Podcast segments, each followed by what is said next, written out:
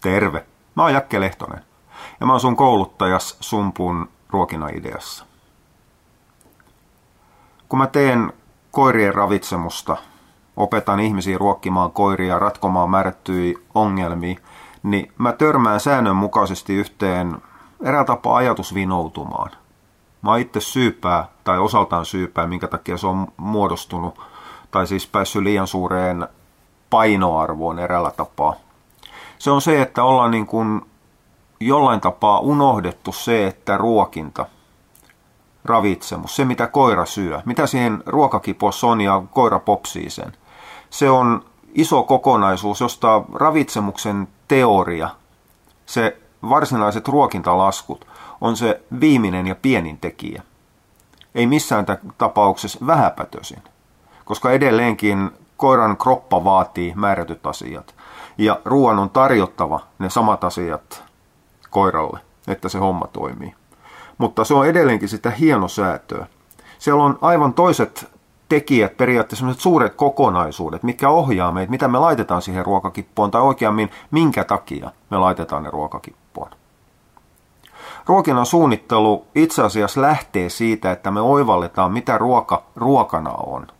Ja jossain määrin me osataan lukea niitä omia eräällä tapaa mielihaluja, minkä takia me laitetaan siihen kippoon jotain, minkä takia me lähdetään rakentamaan sitä ruokaa.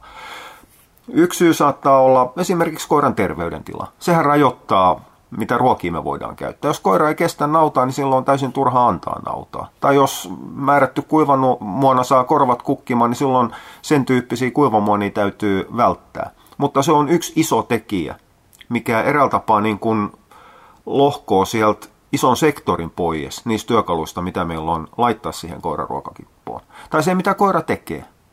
Metsäkoirat, valjakot tarvitsee täysin erityyppistä ruokaa kuin sprinterit tai, anteeksi, ylilihava sohvakoira.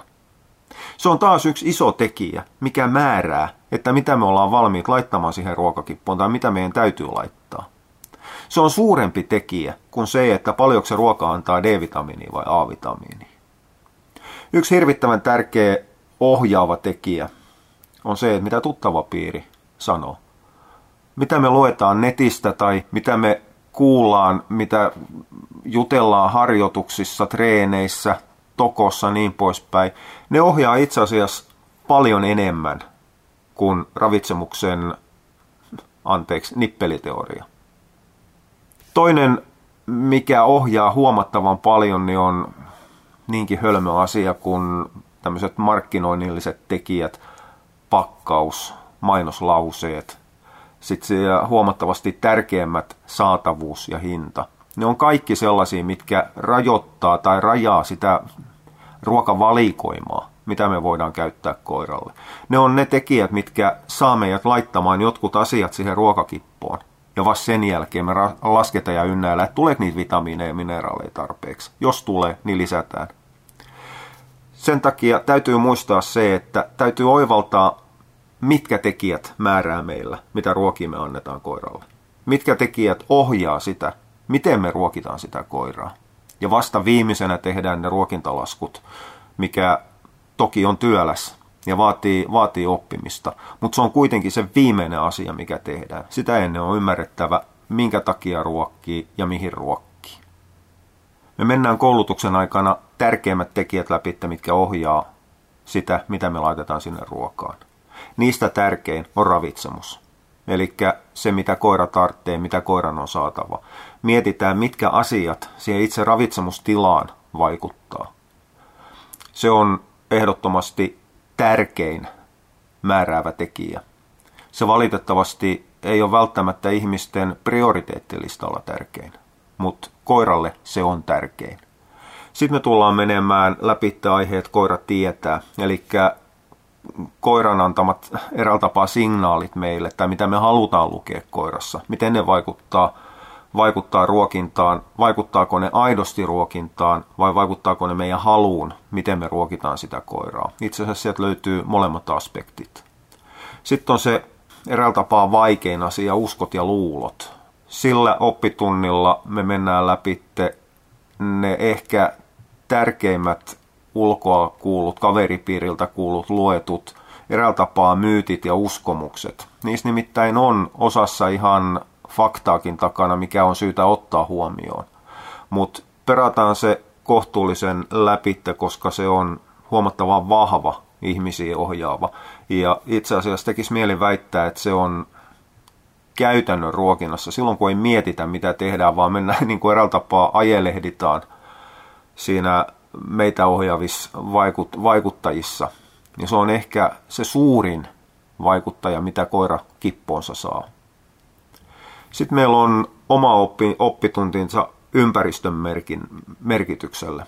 Se on vaikea alue, mutta perataan se läpi, koska siinä mennään sitten sosiaalisten vaikutusten piiriin ihan puhtaasti. Itse asiassa sillä ei ole mitään tekemistä koiran ruokinnan tai ravitsemuksen kanssa.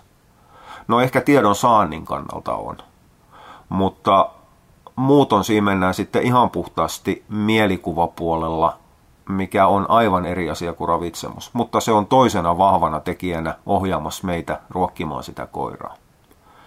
Ja sitten koulutuksen loppupuolella mennään ruokakippo läpitte, koska ruokakipon sisältö määrää huomattavan paljon siitä, että mitä me aidosti voidaan tehdä.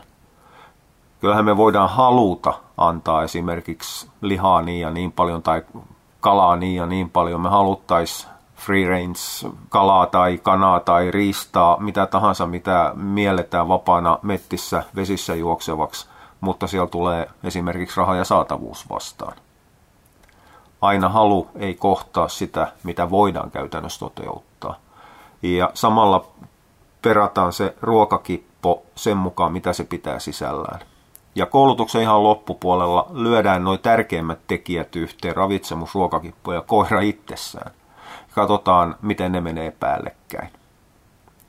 Tämä on pitkä tie, tässä tulee paljon asiaa, mutta mä olen aivan varma, että kun me ollaan nämä kaikki menty yhdessä läpitte, niin sulle on paljon selvempää se, että mitkä työkalut sulla on käytettävissä, minkä takia sä käytät, koska se ohjaa ihan totaalisesti sitten johonkin suuntaan, toivottavasti parempaan suuntaan, niitä sun ratkaisuja, mitä sä teet sen koiraruokinnan kanssa.